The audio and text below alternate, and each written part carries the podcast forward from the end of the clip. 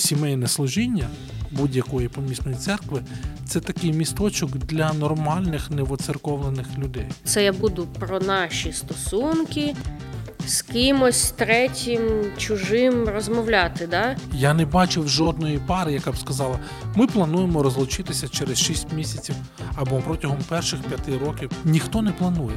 Дошлюбна підготовка це цілий стиль життя. Консультувати пару складніше ніж одну людину. В рази перша пара. Яку ми взагалі ризикнули готувати до шлюбу, розірвала а, рішення про одруження за тиждень до весілля. Важливо побачити іншу людину, не накладати свої проекції, а дійсно бачити її, бачити її покликання, шлях, її світ. Чому це важливо? Бо в іншому можна побачити образ Бога.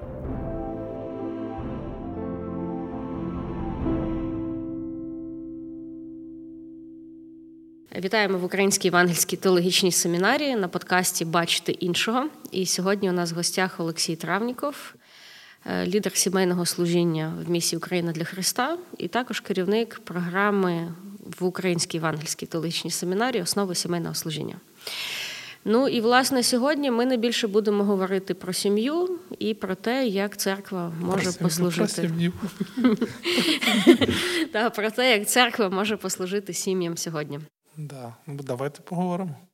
Я роблячи такий от огляд в цілому по українських церквах, е, можу сказати, що коли мова йде про сімейне служіння, у мене одразу е, ну, перші асоціації, да, там я називаю такі три прізвища: Е, Соколовський, сім'я Соколовських, Два, да? два в одному Да. Юра і Таня. Гронковський Станіслав і Алла, його дружина. і, власне, Травнік. Да, да. Е, то ну, дійсно, от можна сказати, що ти один з тих людей, які найбільше впливають на сімейне служіння, багато років цим займаються. І от можеш взагалі розповісти, як для тебе почалось це служіння, як ти до нього прийшов, чи пручався ти тому, щоб ним зайнятися? Ну, для мене, по-перше, е, велика радість потрапити в когорту таких людей, в контексті яких от ти згадала мене, тому що і Соколовський, і Грунтковський в свій час справили дуже велике враження, і я вдячний Богу за їхній приклад і їхню посвяту. Ми з дружиною прийшли в сімейне служіння випадково. Тут би я лапки показав. Ну, випадково ми не думали, не планували, оскільки цілеспрямовано працювали зі студентами в одному із студентських рухів. Але сталося так, що серед наших підопічних, тобто людям, яким ми служили, е, було декілька подружніх пар. Це були студенти там третього, четвертого курсу в Харківському педагогічному тоді вже університеті. І, власне, спілкування з ними воно надихнуло нас до того, щоб ми почали думати про цей аспект роботи зі студентами, тому що е, студентські сім'ї це особливі сім'ї. Їхні потреби відрізняються від потреб пересічних, ну я маю на увазі неодружених студентів. І потім все в рази змінюється, коли з'являються діти. Ми самі були на той момент молодою сім'єю. Ну, ми і досі молода сім'я. От. А, в нас вже була одна дитина, тобто ми мали якийсь досвід, тому цікаво було от, а, служити і ділитися. Через багато років, після того, коли ми, власне, дійшли або дозріли до ідеї створення сімейного служіння при нашій помісній церкві тут в Києві, ми подумали, що в такий спосіб Господь нас готував вже тоді, коли ми ще були а, в роботі зі студентами. На рахунок пручався. Я не знаю. Напевно, це не те, про що я думав. Я точно любив сім'ю, бо мені хотілося сім'ю ще коли я школярем був. Е, Я зростав в сім'ї, яка, можливо, була не ідеальна, але мені подобалася атмосфера, яка у нас була. І я точно знав, що треба в якийсь спосіб відреагувати, точно потрібно було. Остаточно рішення дозріло 16 років назад, трошки більше, коли декілька факторів вони стали такими рушійною силою, яка привела нас до розуміння потреби працювати саме сім'ями. Перше, це було пов'язано з високим відсотком розлучень, який на той момент існував в Україні і складав більше ніж 70. Це в які роки? Ну, от сьогодні у нас 23-й, мінус 16. От який це був рік? П'ятий, напевно, 2005 щось таке. Ситуація змінилася там, ну, у порівнянні як 15 років назад, там і 7 чи 8 років назад. Тобто відсоток став менший, але нам треба бути чесними, що е, статистичні дані вони мають серйозну похибку.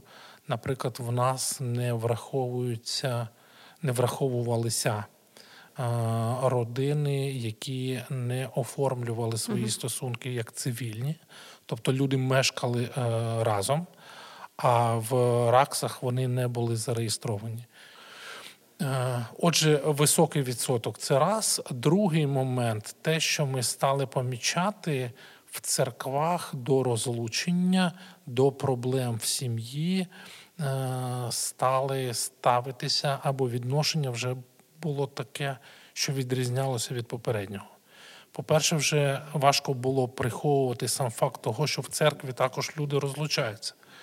Бо ж довгий проміжок часу, довгий період часу складалося враження, що християни це ті, які ніколи не розлучаються.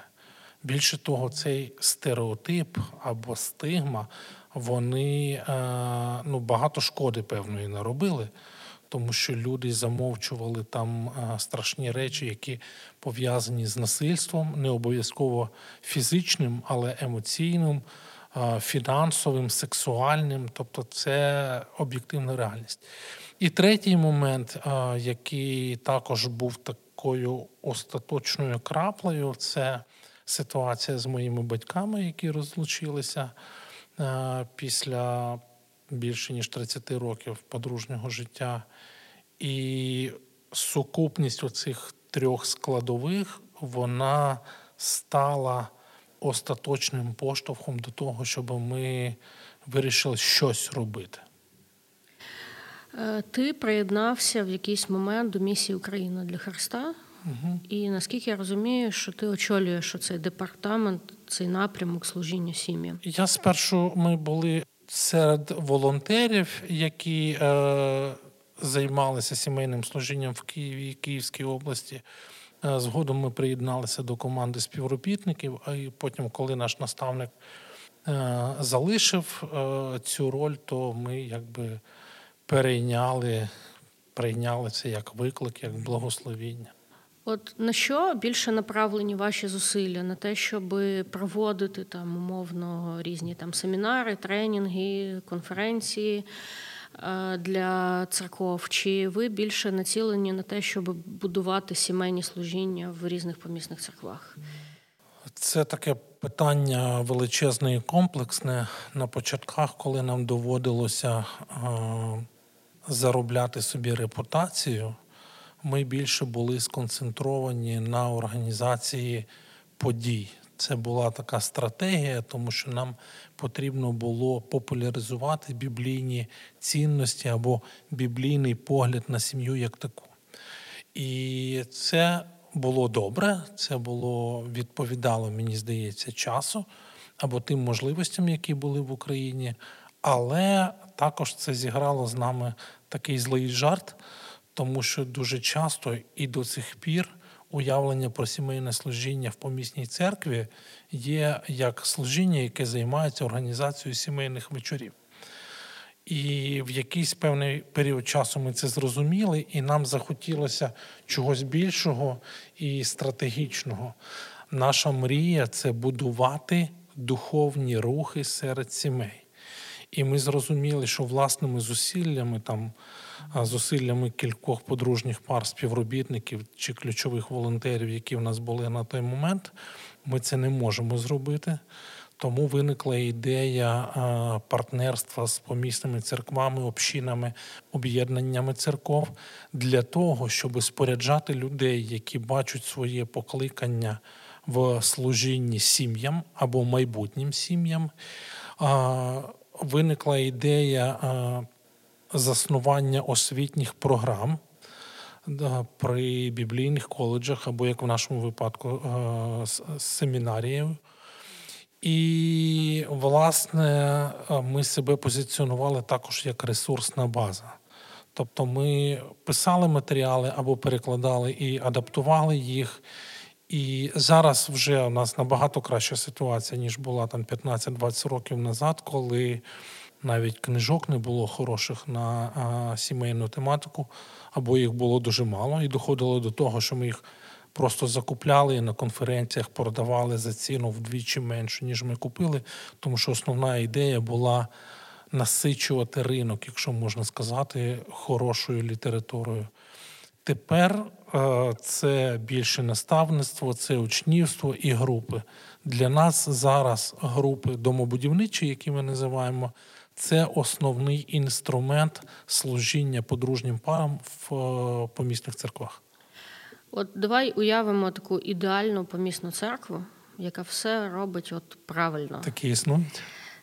Ну, мабуть, ні, але давайте ну, уявимо. Уявляємо. У нас ж з уявою не обмежено. У нас з уявою нормально. От, е, І от якщо би описати таке ідеальне сімейне служіння, оцей сімейний рух, да, про який ти мрієш е, в помісній церкві, то як це має в деталях виглядати? От там? Ну, значить, якщо говорити про ідеальний е, сімейний рух, то він би мав складатися з двох складових, хоча насправді зараз складається з трьох. Три складові. Ми колись визначили на такому міжцерковному спілкуванні людей, які залучені в різні аспекти сімейного служіння. Що в ідеальній церкві або в тій, яка хоче такою стати, має бути три напрямки роботи з сім'ями. Перше це дошлюбна підготовка. І коли ми говоримо про дошлюбну підготовку, то ми говоримо не лише про дві пасторські зустрічі, де пастор прокачує е, пару про те, е, що означає християнська родина. Це навіть не 10 зустрічей систематичних із сімейними консультантами. Дошлюбна підготовка це цілий стиль життя. Це, по-перше, е, робота з молоддю, з дітьми, з підлітками, з неодруженими. Ну тобто, задовго до того, як люди собі можуть уявити. А нетиповий підхід, скажи. Тобто, оця от підготовка, вона ж е, важлива, вона довгострокова. Це, е, власне, коли батьки дітям своїм передають нормальні моделі. Це те, що стосується дошлюбної підготовки. Другий великий шмат роботи це власне життя в родині. Ми її для себе назвали школа подружнього життя. Сюди входить все, до чого ми напевно звикли. Це конференції, це освітні семінари, це е, табори сімейні можуть бути. І групи зрозуміло, що групи це можливість для подружніх пар, для сімей мати якесь спілкування, будувати оті ком'юніті, як ми зараз говоримо, да? оті осередки здорових нормальних стосунків. І третій напрямок, якби, напевно, перші два були більш-менш, то третій би був не потрібен. Це власне кризове піклування. І зараз, от ми з досвіду там останніх 10 років можемо сказати, що найбільший запит зараз якраз існує на оцей третій напрямок, на кризове е, душепіклування, консультування, але він в нас найменш пропрацьований. Тут найменше в нас спеціалістів. Тут найбільш занедбана ця сфера з багатьох причин. Е, мені здавалось, що навпаки у нас кризове консультування найбільш розвинене, тому що от перші дві сфери, ну, типу, навіщо, якщо і так все добре, mm і як правило, сім'я вже починає звертатись до когось, щоб з кимось поговорити про свою сім'ю, коли вже на часі там розбирати якийсь кризовий стан. Е, Ну, от скажи. Ти ж моніториш церкви так чи інакше, Намагаєшся. Да? Е, намагаєшся. От за твоїми спостереженнями, можливо, є якісь прямо об'єктивні дослідження, е, в як скільки, скажімо, який відсоток церков мають таке розвинуте сімейне служіння? Якщо навіть не в усіх трьох напрямках, там в двох з трьох, наприклад але сімейне служіння розбудоване, присутнє, і воно діє. От який відсоток таких церков? На мою суб'єктивну думку, менше ніж в половині. У нас немає а, об'єктивних е, цифр. Немає у нас такої нумерології, яка б могла допомогти нам в тому, щоб мати об'єктивну е, картину. Ну, по-перше, деяка інформація є ну не те, що цілковито секретною, але не завжди церкви готові е, говорити про це. Це один момент. Е, другий момент в нашій українській ментальності є одна проблема. Ми себе постійно з кимось порівнюємо. Тому, е, якщо в одній церкві, я зараз спробую, щоб не називати, люди бачать там 15 груп, е, три е, мега-спікери такі, е, там, чи два, чи є окремо пастор, який займається сім'ями чи подружніми парами, а то всі решта церков, які навколо, які не мають 10 груп, які не мають пастора, який займається е, подружніми парами, вони говорять, а в нас немає сімейного служіння.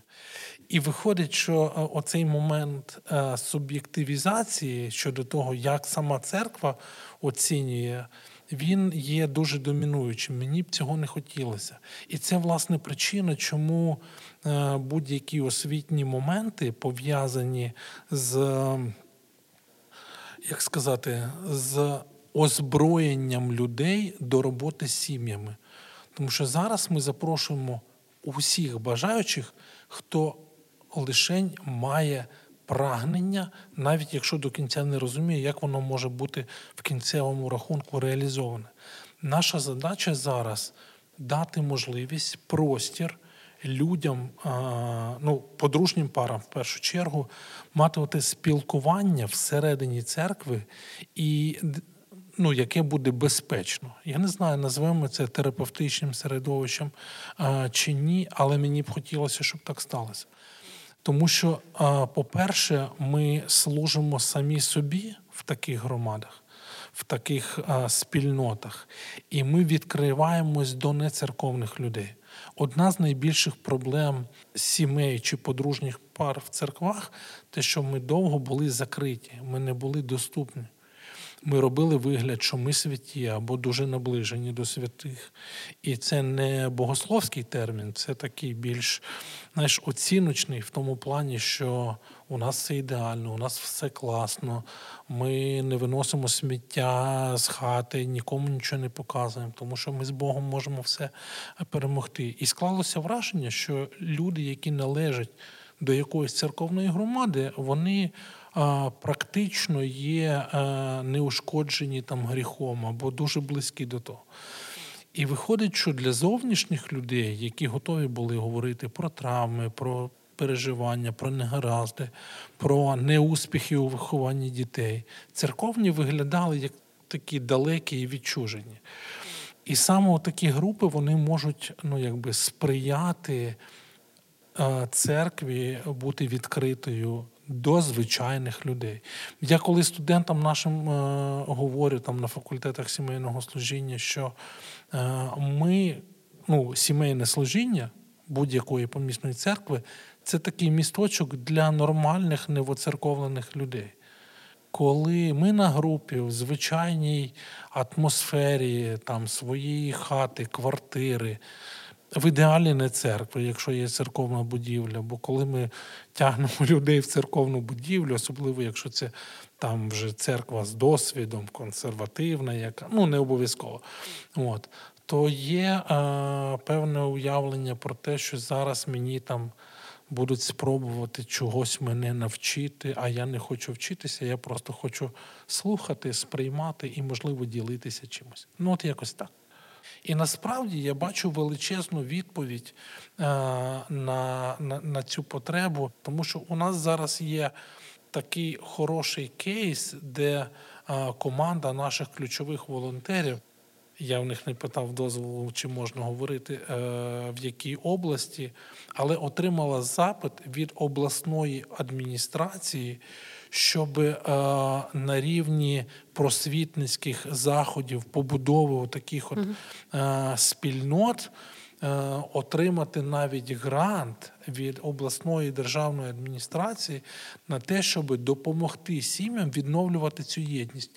Друзі, це ну ніяке не промо, це об'єктивна реальність, тому що люди потребують звичайних живих людей, не просто зірок, от, а звичайних живих людей, щоб говорити про повсякденне життя. Тому що сімейне служіння це про повсякденне, сімейне служіння це про щоденне життя звичайних людей. Е, про кризове консультування зараз в цей період. Е, у нас зараз ситуація, коли багато сімей живуть порознь, або дружини з дітьми виїхали за кордон, чоловіки лишились в Україні, або чоловіки пішли на фронт, е, дружини з дітьми знаходяться вдома або в іншому місті в Україні. Да? Але от це життя окремо. Сім'ї по-різному проходять. І є багато свідчень від сімей, коли дружини сказали, що ну, а я вже не повернусь. Е, і чому так сталося? Чому оце, ну, безумовно, життя окремо це випробування для сім'ї, але у когось це викликає ось цей смуток один за одним, що хочеться поскоріше вже ну, повернутися, щоб бути разом. А для когось це навпаки навпаки спрацювало напевне усвідомлення: о, а мені отак краще. І ну, люди і не спішать об'єднуватись, або навіть приймають вже таке конкретне офіційне рішення там про розлучення. У мене серед знайомих ну, декілька є таких випадків, що от оцей переїзд він він так спрацював. Е, чому так сталося? Чому, ну тобто, що було під водою. От що це айсберг, да, певний, верхівка цього айсбергу. Але що там було під водою? Чому е, оці випробування вони не укріпили сім'ю, а в деяких випадках ну, навпаки її розділили? Я думаю, що сам факт війни як стресового фактору він просто прискорив певні процеси. І мені важко про це говорити, тому що з одного боку процес ще не закінчився, і ми не знаємо, які е, фінальні результати будуть цього процесу. Ми можемо говорити тільки про проміжні певні етапи, які ми вже прожили або які ми проживаємо, але фінальна картина можливо буде кардинально відрізнятися від того, що ми бачимо зараз. Значить, Перша ідея це те, що а, там, де було погано, просто пришвидшився процес. І це погано, воно не просто як на лакмусовому там папірці виявилося, а от воно вилізло, от прямо раз і все. А, Друга ідея або друга думка, а, яка сформувалася за ці 14 чи 15 місяців, а, полягає в тому, що Е, деякі реакції, які люди проживають, в тому числі е, на стосунки з подружнім партнером, з чоловіком чи з дружиною, е, вони нові для людей. Ми не були готові до цього. Ми ніколи не переживали досвід війни, і нам немає до чого апелювати, тому що ніхто раніше не мав приймати рішення тікати е, і думати про безпеку дітей, залишаючи свого подружнього партнера невідомо де, невідомо на що. Тому це новий досвід, і ми, можливо, перші люди, перша нація в світі, яка здобуває цей досвід. Що можна говорити про те, що відбувається? Зрозуміло, що багато якихось підводних каменів було. Зрозуміло, що якою б не була пандемія, але вона все-таки там, ну, деякі там говорять, пандемія нас трохи підготувала.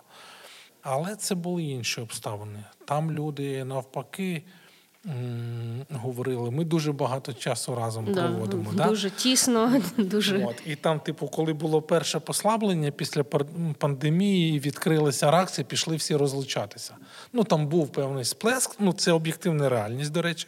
От я пам'ятаю, що навіть коли про це зробив е, ефір в себе на радіо. От. Але е, тепер все е, змінилося. Я думаю, я думаю, що ті пари або ті сім'ї, які мали досвід свідомого обирання вкладати в стосунки, не хочу сказати, що їм легше, але вони більш були споряджені, щоб проживати оці складні часи, які е, дотепер. Хтось в мене є декілька пар, які я консультую, які говорять. От шкода, що ми не слухали уважно все, що ми чули на ваших семінарах. Тепер би воно нам знадобилося. Допоможіть нам зараз проходити оцей період. І в таких більше надії. А є люди, які е, ну, свідомо обирали там ну, жартувати на тему. Та ну народ, ну. Ну, сама фраза, це ти ж ну, ти чула її, вкладати в стосунки, ну, витрачати час на побудову стосунків. Ну, про що ми говоримо? Дошлюбна підготовка, 12 зустрічей, ви жартуєте? Та ні, нам до весілля треба готуватися. Тобто, всі оці кепкування з якихось базових речей, яких нам катастрофічно не вистачало, тепер вони дають оці наслідки.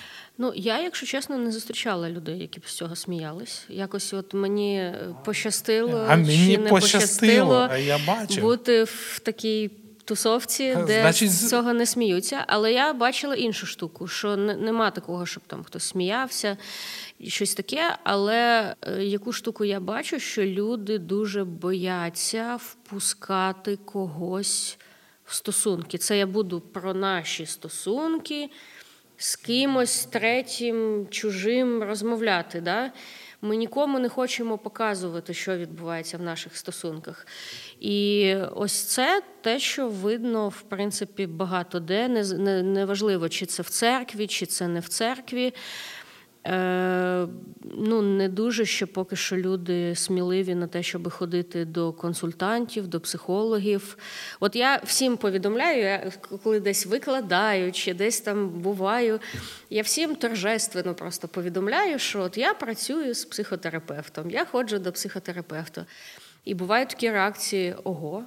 Ну, а що ніхто не встає, а не чому виходить. Ви це, а чому ні? Ну в плані, а чому ви це не приховуєте? От я тому і не приховую, тому що я вважаю, що це нормально, що це не соромно, і це ну треба культивувати. Да? Що от людина ходить кудись до когось, і вона може перерефлексувати і свої емоції. І якщо це питання стосунків, да, то сім'я може вдвох прийти до когось і відрефлексувати, що відбувається у них, якщо вони не, не можуть це зробити між собою. Це відвічна, от така українська проблема.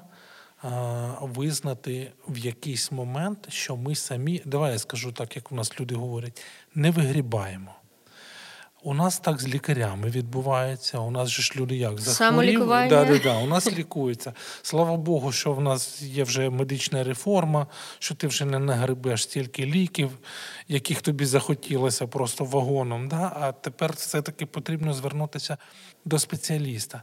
От мені здається, що настав той час, коли ми, умовно кажучи, як ну, окремо взята подружня пара, розуміємо, що для того, щоб нам не просто співіснувати, а функціонувати далі як люди, які будуть насолоджуватися спільним життям і спільно йти по життю, нам потрібна допомога когось, хто може на ну можливо не відкрити Америку, але допомогти нам скерувати. В чому проблема, вірніше, не проблема, в чому допомога коуча, сімейного консультанта? В тому, що він може дивитися, він чи вона можуть дивитися на ситуацію збоку. Тому що дуже часто, знаходячись всередині, ми не можемо об'єктивно оцінити певні моменти.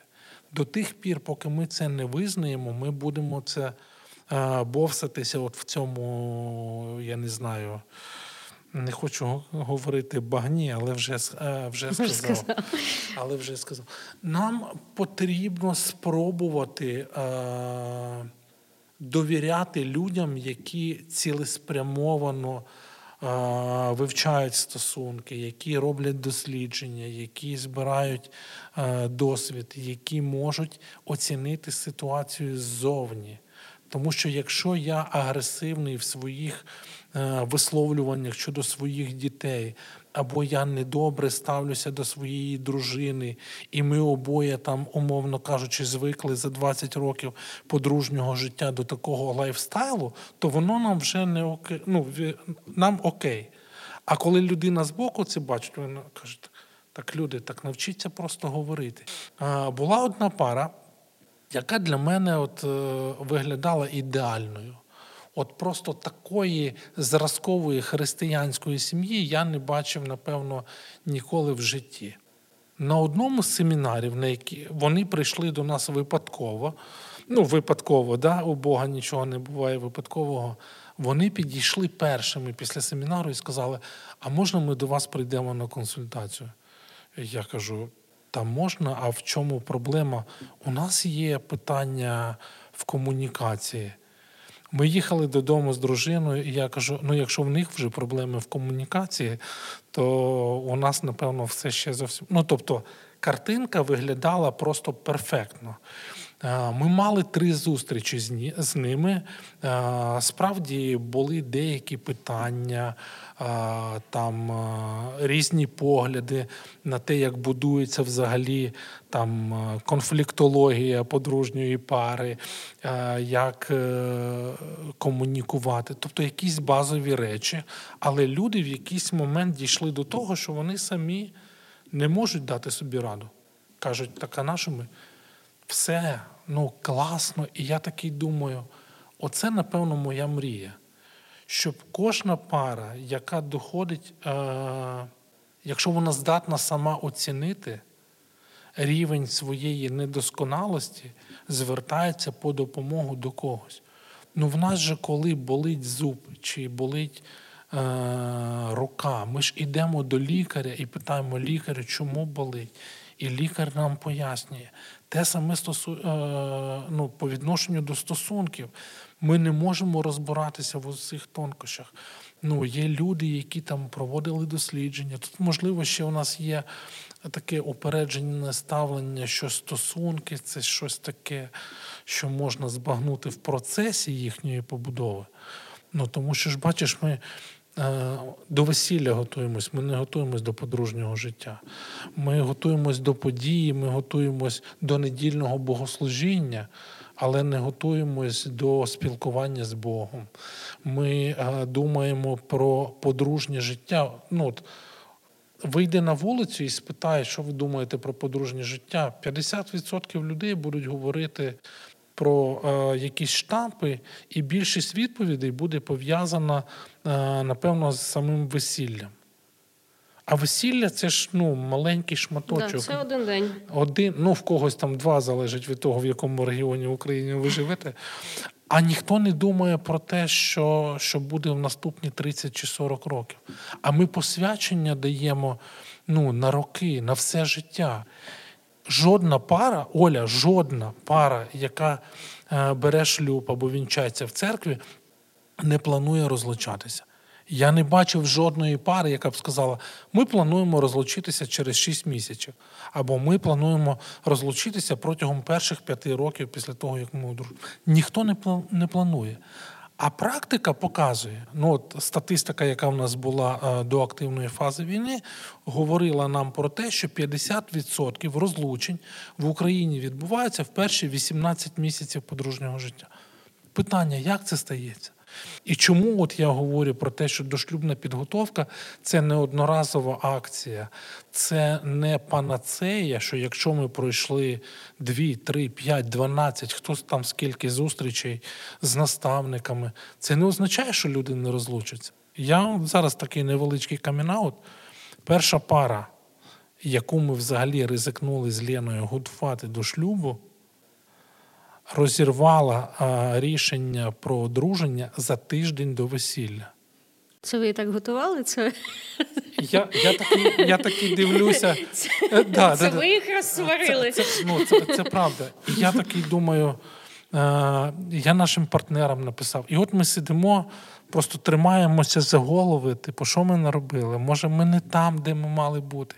Ну, тобто, ми люди, які. Все зіпсували. Да, да, да, ми все зіпсували. Ну, е, заради правди, е, треба сказати, що це було е, одне з найкращих рішень, які вони прийняли для нас. І через роки ми зрозуміли, що це дуже класний досвід. Тому що е, іноді трапляється, що люди в процесі проходження цієї підготовки розуміють, що це не те, на що вони готові підписати. Ну і хай краще це відбудеться до весілля. Сто процентів. ніж- Сто процентів. Тому а, в мене тепер є жарт. Пари, які приходять до нас на дошлюбну, я говорю, що якщо протягом наступних восьми зустрічей ми не відмовимо вас Від ідеї шлюбу, можете одружуватися. Ну і вони сміються. От, але ну це так. Якщо повертатись до цього кризового стану, який там зараз є, безумовно, є багато сімей, кого всі виклики війни тільки укріпили. Да? Що вони почали Однозначно, навпаки там більше гуртуватися, допомагати і так далі. І навіть на відстані максимально знаходячись, зберігають близькі спілкування і так далі. Але от е, оскільки багато є християн в такому розсіянні, сімей розсіянні, то цей погляд на сімейне служіння, про яке ти сказав на початку, да, що сімейне служіння це організовувати певні сімейні романтичні вечори, там івенти, да, такі с- напівсвяткові сімейні. Він не працює. Да, і не ну, можна... за, зараз він менше працює, Да. ніж працював. Ну, фактично, а як можна зібрати сім'ї, якщо вони фізично чоловік тут, дружина там, і як організувати цей івент, і як взагалі служити сім'ям? От е, на що ти вважаєш, церква має зробити акцент зараз і в плані формату, і в плані змісту? От як церква може служити сім'ям зараз? Ну тут я зразу хочу згадати про програму нашої семінарії е, церкви в часи соціальних потрясінь, бо там є цілий блок, який ми присвятили саме роботі з сім'ями.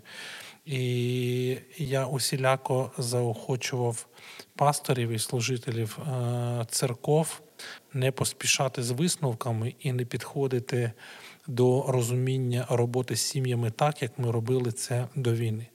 По-перше, що мені хочеться, щоб е, служителі заохочували е, подружні пари, особливо якщо вони в розділенні е, тимчасовому, щоб вони заохочували їх усіляко можливими способами відновлювати свою єдність. Особливо, якщо це неможливо зробити фізично, ну, умовно кажучи, там тато на фронті, а мама а, з дітьми там а, десь далеко, дати практичні інструменти, і це те, що ми робили під час курсу, які можуть навіть на відстані допомогти сім'ї відбудовувати цю єдність. Все, чого нам зараз найбільше бракує, це якісного спілкування подружжя. Як воно може відбуватися? Знову ж таки, це тема окремої розмови, але те, що у нас є безліч інструментів, доступних для цього, це факт. Буквально місяців три назад один з моїх колег, який зараз на передовій, записав коротесеньке відео, звертаючись до чоловіків і до дружин, які розділені. Що він говорив про те, що може допомогти, що буде давати відчуття тієї близькості і єдності, якого так часто бракує. І я подумав, що якщо людина, сидячи в окопі, може про це е, думати, значить всі решта також можуть про це думати. Тобто. Основна ідея це зробіть все від вас е, залежне, що може дати вашому подружньому партнеру відчуття близькості і розуміння того, що він чи вона знають, що відбувається з вами. Оце от дуже важливий момент. Другий це те, щоб не поспішати ставити хрест на своїх стосунках. Не виходить зараз. А, воз'єднатися, ну я маю на увазі фізично. Зробіть все, що вас наблизить до відчуття а, оці, оцієї єдності. А, шукайте компромісів, шукайте можливостей до цієї близькості, тому що це те, що допоможе зберегти стосунки. Ну тобто, я за те, щоб ми більше звертали увагу на те, що можна зробити тут і зараз, без е, довгострокових навіть якихось очікувань. Тому що про довгострокове ми будемо говорити потім. Зараз цінністю є підтримання стосунків, е, максимальне наближення подружніх партнерів один до одного і не намагання е, відділити реальність, в якій перебуває один з подружніх партнерів, від е, реальності, в якій перебувають діти, якщо діти не з, з тим з батьків, хто, хто в Україні. На які теми важливо говорити, що важливо виховувати в людях, на, на які теми проповіді важливо говорити, на які навички комунікації важливо звертати увагу, щоби це було збудування. Мені здається, що в християнському середовищі тема рівноправності і партнерства дуже болюча. Угу. Більше того, я вже ну, на власну адресу чув декілька зауважень від служителів церкви про те, що я говорю про подружні стосунки як партнерські стосунки. Більше того, в мене є тверде переконання, що це біблійна модель, що партнерство і рівноправність це е, по-божому. І коли я говорю, що, наприклад, е, не в проповіді, в семінарі, що чоловік і жінка створені для е, Богом рівноцінними і рівноправними, ну, зазвичай це сприймають мовчки. Але по закінченні семінару починаються просто, ну, коли вимикаються камери і мікрофони, тоді люди починають реагувати. Тому що досі залишається, я говорю зараз про церковне середовище, переконання, що, ну, звичайно, всі рівні, але і потім оце до тих пір, поки ми не визнаємо факт того, що рівнозначимість, рівноцінність двох статей є об'єктивною Божою реальністю, ми будемо мати оці проблеми. Партнерство і в шлюбі, зокрема, має цінністю здатність знаходити компроміси. Я переконаний, що немає сфери, в якій подружня пара не може знайти е, вірного рішення разом. Як тільки придушується воля іншого, є момент насильства. Відповідно, оця ієрархічність, вона трохи штучна. Ну, знову ж таки, е, заперечте, напишіть в коментарях. Напишіть мені в особисті, де є підтвердження в Слові Божого, Божому того, що хтось має більшу цінність і більшу авторитетність в прийнятті остаточного рішення. Ну, я такого не бачив. Якщо якщо є а, інші думки, доведіть мені. Ну, Біблія говорить про послух. Дітей, батькам, Добре. дружин, чоловікам. Добре, але е, ми зважаємо на те, що е, послуг він відбувається в певних умовах, тому що послуг дружини чоловікові е, він зумовлений лідерством жертовним чоловіка. Да? І там в нас дуже люблять говорити про підкорення, але справа в тому, що про підкорення там цілий розділ, і там перед тим, як дружини коріться чоловікам, раніше на кілька віршів написано, що коріться один одному. Більше того, е, ну, коротше, я не хочу, щоб ми знову ж таки туди пішли. І ще раз, моє особисте тверде переконання, що подружні стосунки чоловіка і дружини Богом були задумані як партнерські, в яких немає місця домінуванню і приниженню особи, особистості іншої людини. Те, що я бачу на практиці, як це реалізовується, то зазвичай оце головування чи оце лідерство, тут я спеціально покажу ці лапки, воно зумовлено зверхністю одного по відношенню до іншого. Е, У мене ніколи не було досвіду сімейного консультування. Ні в церкві, ні світського ніякого. У мене було багато досвіду такого особистого консультування. І я можу сказати, що якщо людина не навчена багатьом речам, то за милістю Божою вона може допомогти, але також вона може і дуже сильно нашкодити. 100%. І щось мені підказує, що так не лише в особистому консультуванні. В сімейному консультуванні також можна е, немудро да, підійти до тої чи іншої ситуації і скоріше нашкодити, ніж допомогти. Е, Ми зараз говоримо не про психологів, не про там, терапевтів. Ми зараз говоримо саме про служителів е, про підготовку служителів, да, які е, переважно не будуть мати такої спеціальної психологічної освіти.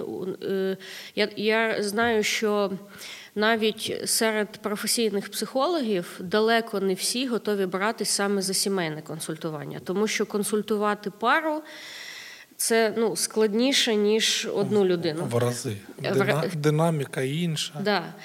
Але навіть оці навички консультування, як вести бесіду, як робити, як вести її так, щоб хтось з пари не відчував, що тут о, пішла жіноча солідарність, тут пішла чоловіча солідарність, да, і, і так далі.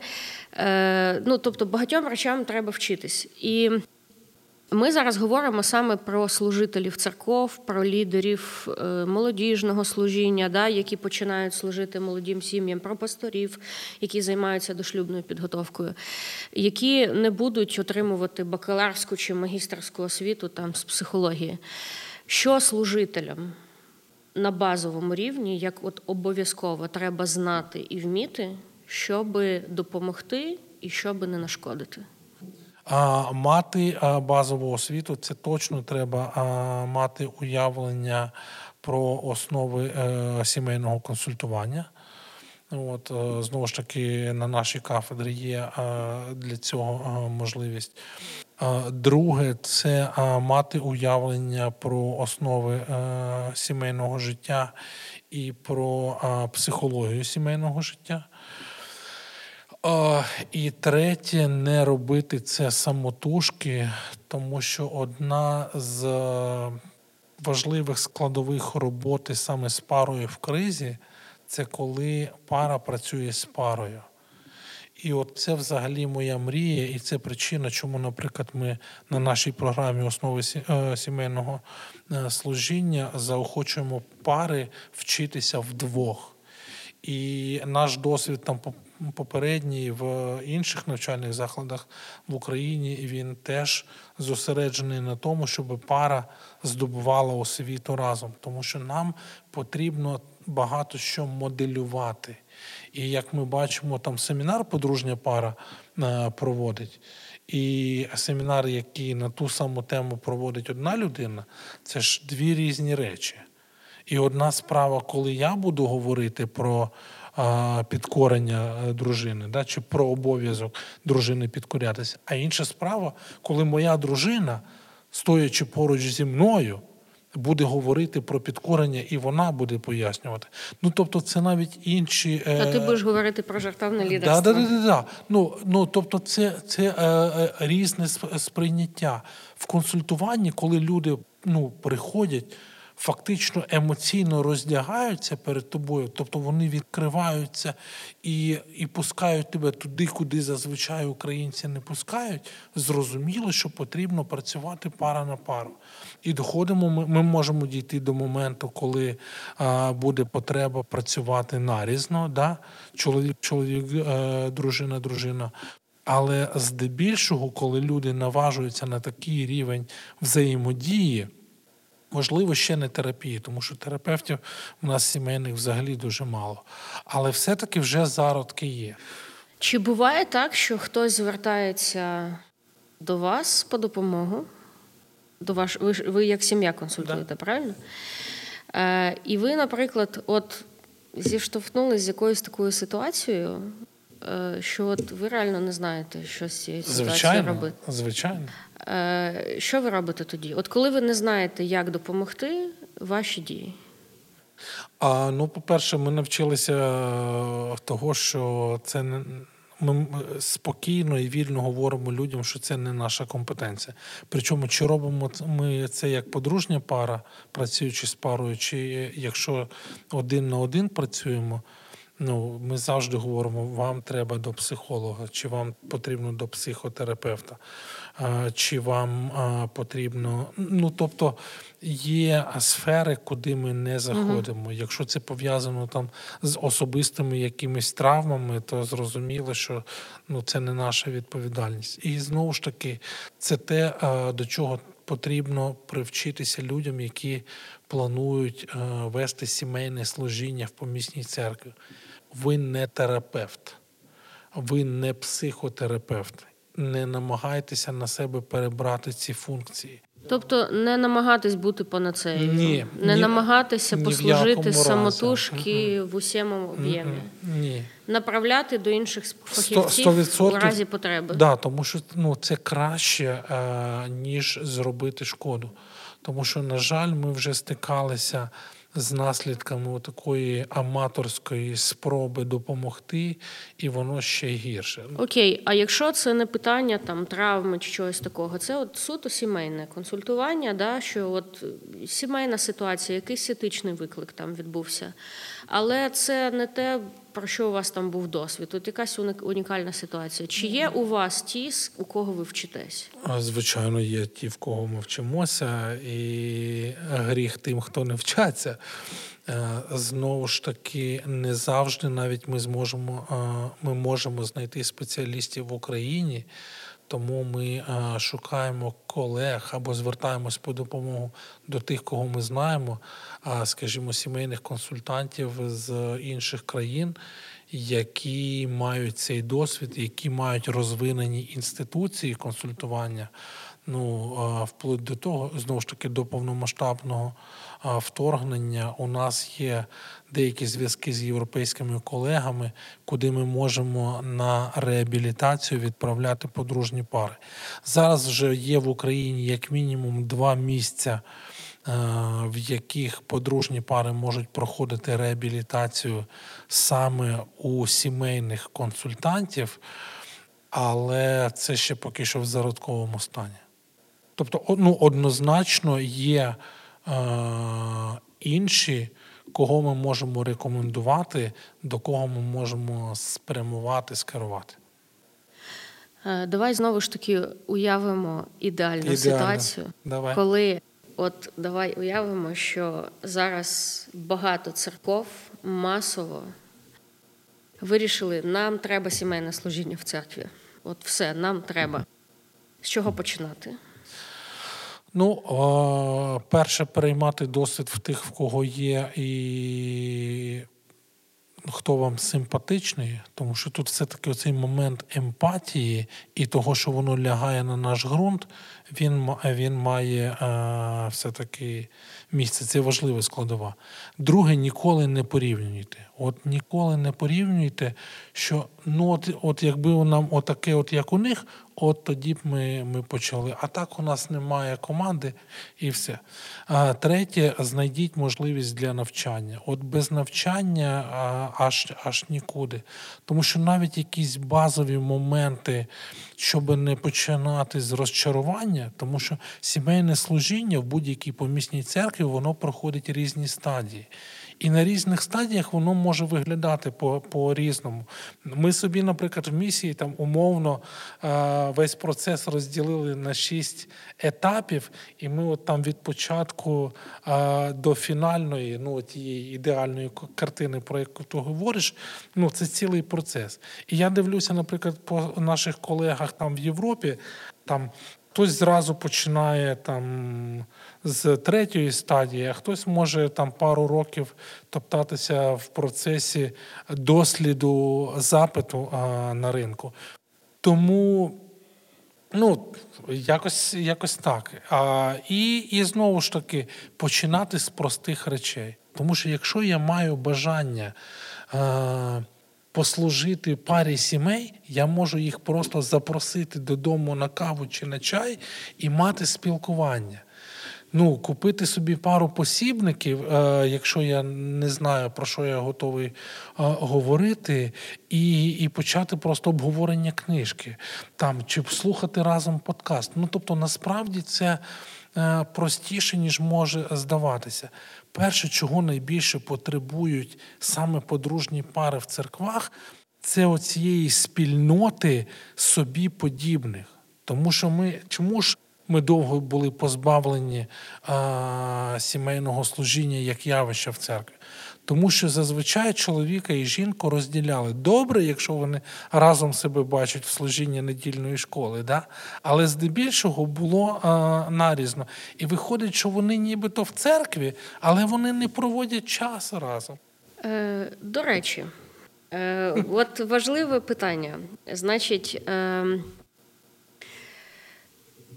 Відкрили ж ми от програму, да, основи сімейного служіння. Е, Всім слухачам говоримо, да, рекомендуємо навчатись, якщо ви е, хочете побудувати сімейне служіння у вашій церкві. Е, Ну, власне, не те, щоб прям побудувати служіння, а просто почати служити сім'ям. І от е, за тим принципом, про який ти говориш, що класно, коли сім'я служить сім'ї. Е, власне, на навчання запрошуються подружні сімейні пари. пари да. Да? Подружні да. пари да. запрошуються на навчання. Це дуже важливо і це дуже складно.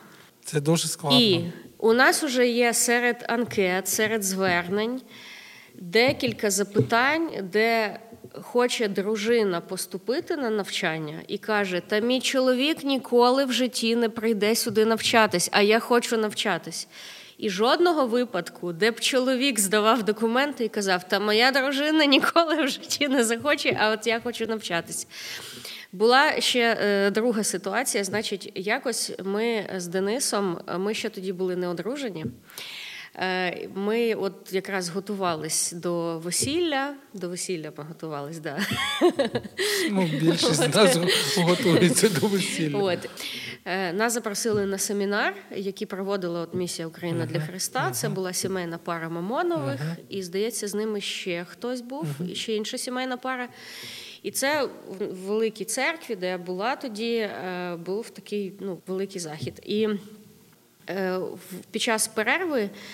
Е, був такий стенд, ну, стіл, де можна було купити різні книги ага. на сімейну тематику. Ага.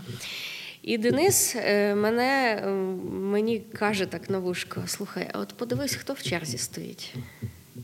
І хто? Ну от порахуй, скільки жінок і скільки чоловіків. От. І ну, дійсно в черзі за книгами стояли жінки. Здебільшого. І от Я не знаю, чи це в усіх культурах так, чи це в українській культурі так. Але ну, схоже на те, що все, що стосується стосунків, все, що стосується різних там психологічних тем консультування, то якось є стереотип, що це жіноча тема. Чому чоловіки трошечки так відсторонюються від теми стосунків, і е, як все ж таки можна от подолати цей бар'єр, щоб дійсно був той ефект, що сім'я служить сім'ї? Я не готовий розписатися за всіх чоловіків України, але мені здається, що, о Боже, я скажу це вголос, певний травматичний досвід е, великого відсотка чоловіків або чоловічого населення е, України він все-таки мав місце бути. Чомусь е, культивувалося протягом довгого періоду часу, що якщо ти хочеш щось вивчати, то в тебе там проблеми. Для чоловічого самолюбства немає нічого гірше, ніж визнати публічно, що він в чомусь не розбирається. Я не знаю, це пов'язано з гріхопадінням, чи це пов'язано з суспільством, в якому ми народилися і виросли. Чоловіку визнати ротом, як говорила моя одна знайома, що він в чомусь не розбирається, не знає чогось, це дуже прикро. А особливо ота штука, яка е, про стосунки, це жіноче. Є, от прямо насаджувалося десятиліттями, що стосунки це щось другорядне, це таке неважливе. Е, ну, насправді чоловіки все знають і так далі. От тут от, знову ж таки гендерні упередження, гендерна нерівність. Обирайте те, що вам більше до вподоби. Тому е, оця штука, вона зі світу, вона перекочувала в церкву. Є певні викривлення щодо розуміння ролей своїх. Да? Тому що одне з викривлень це те, що чоловік голова слеш або тире лідер, і далі пішли наші культуральні начальник, головний, основний і так далі. і так далі, і так далі. Тому він за замовчуванням нібито знає. Неважливо, де він народився, неважливо, який в нього був досвід. Він чоловік, він нібито все знає.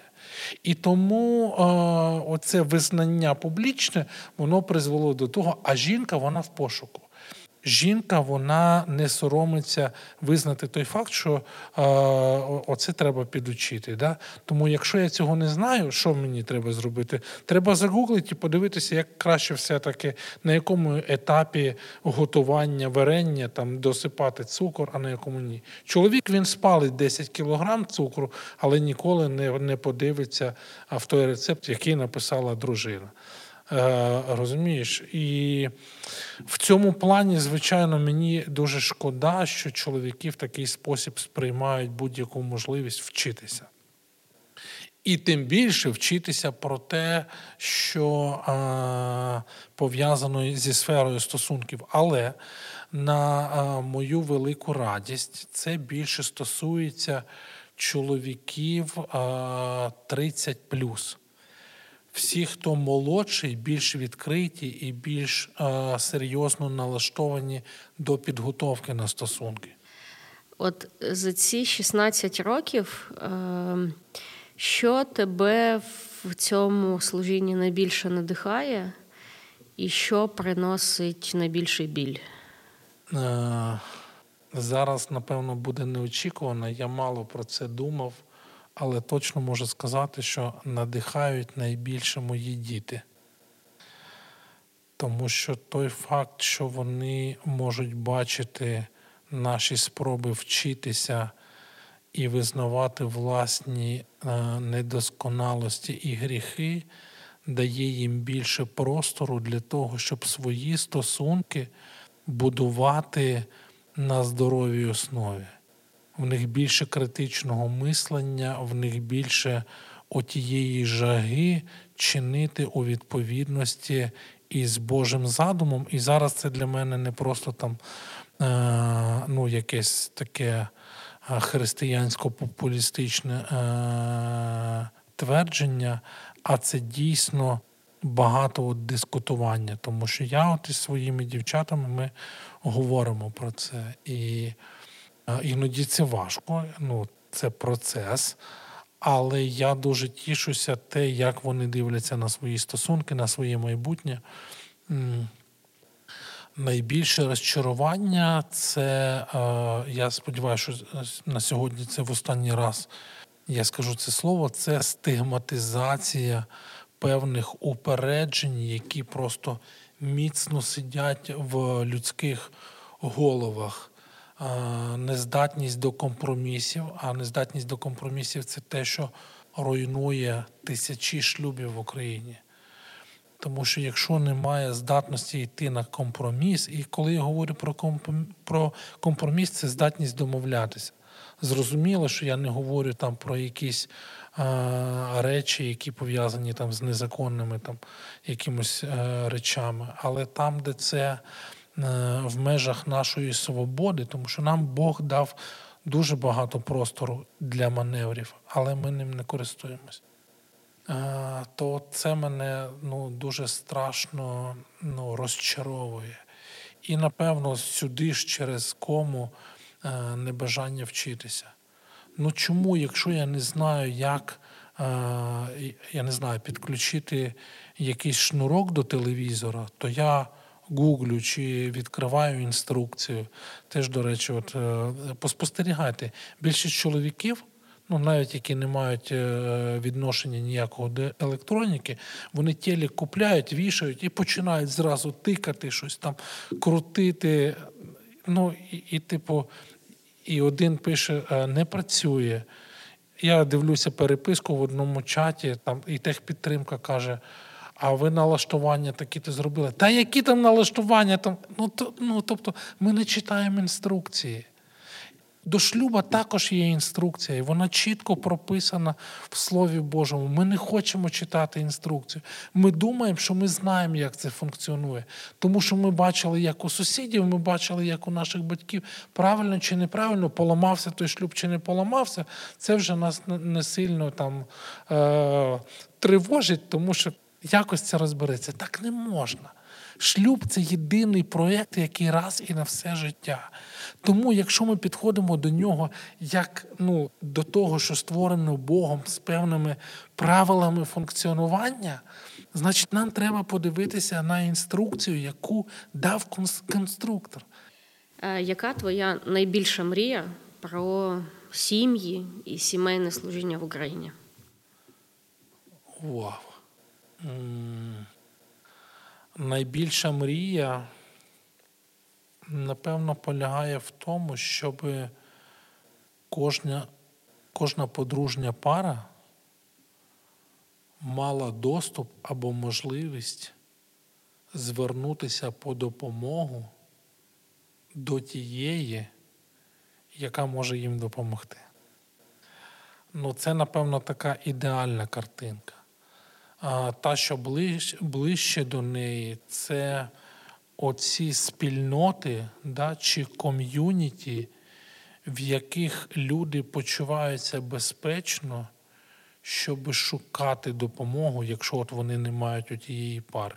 І мені здається, що в нас для цього є абсолютно всі можливості, всі підстави. І саме церкви, от я наголошую на цьому саме церкви із своїм унікальним досвідом, із своїм в ідеалі віримо, здоровими, більш-менш розуміннями базових речей можуть стати осередками розбудови суспільства.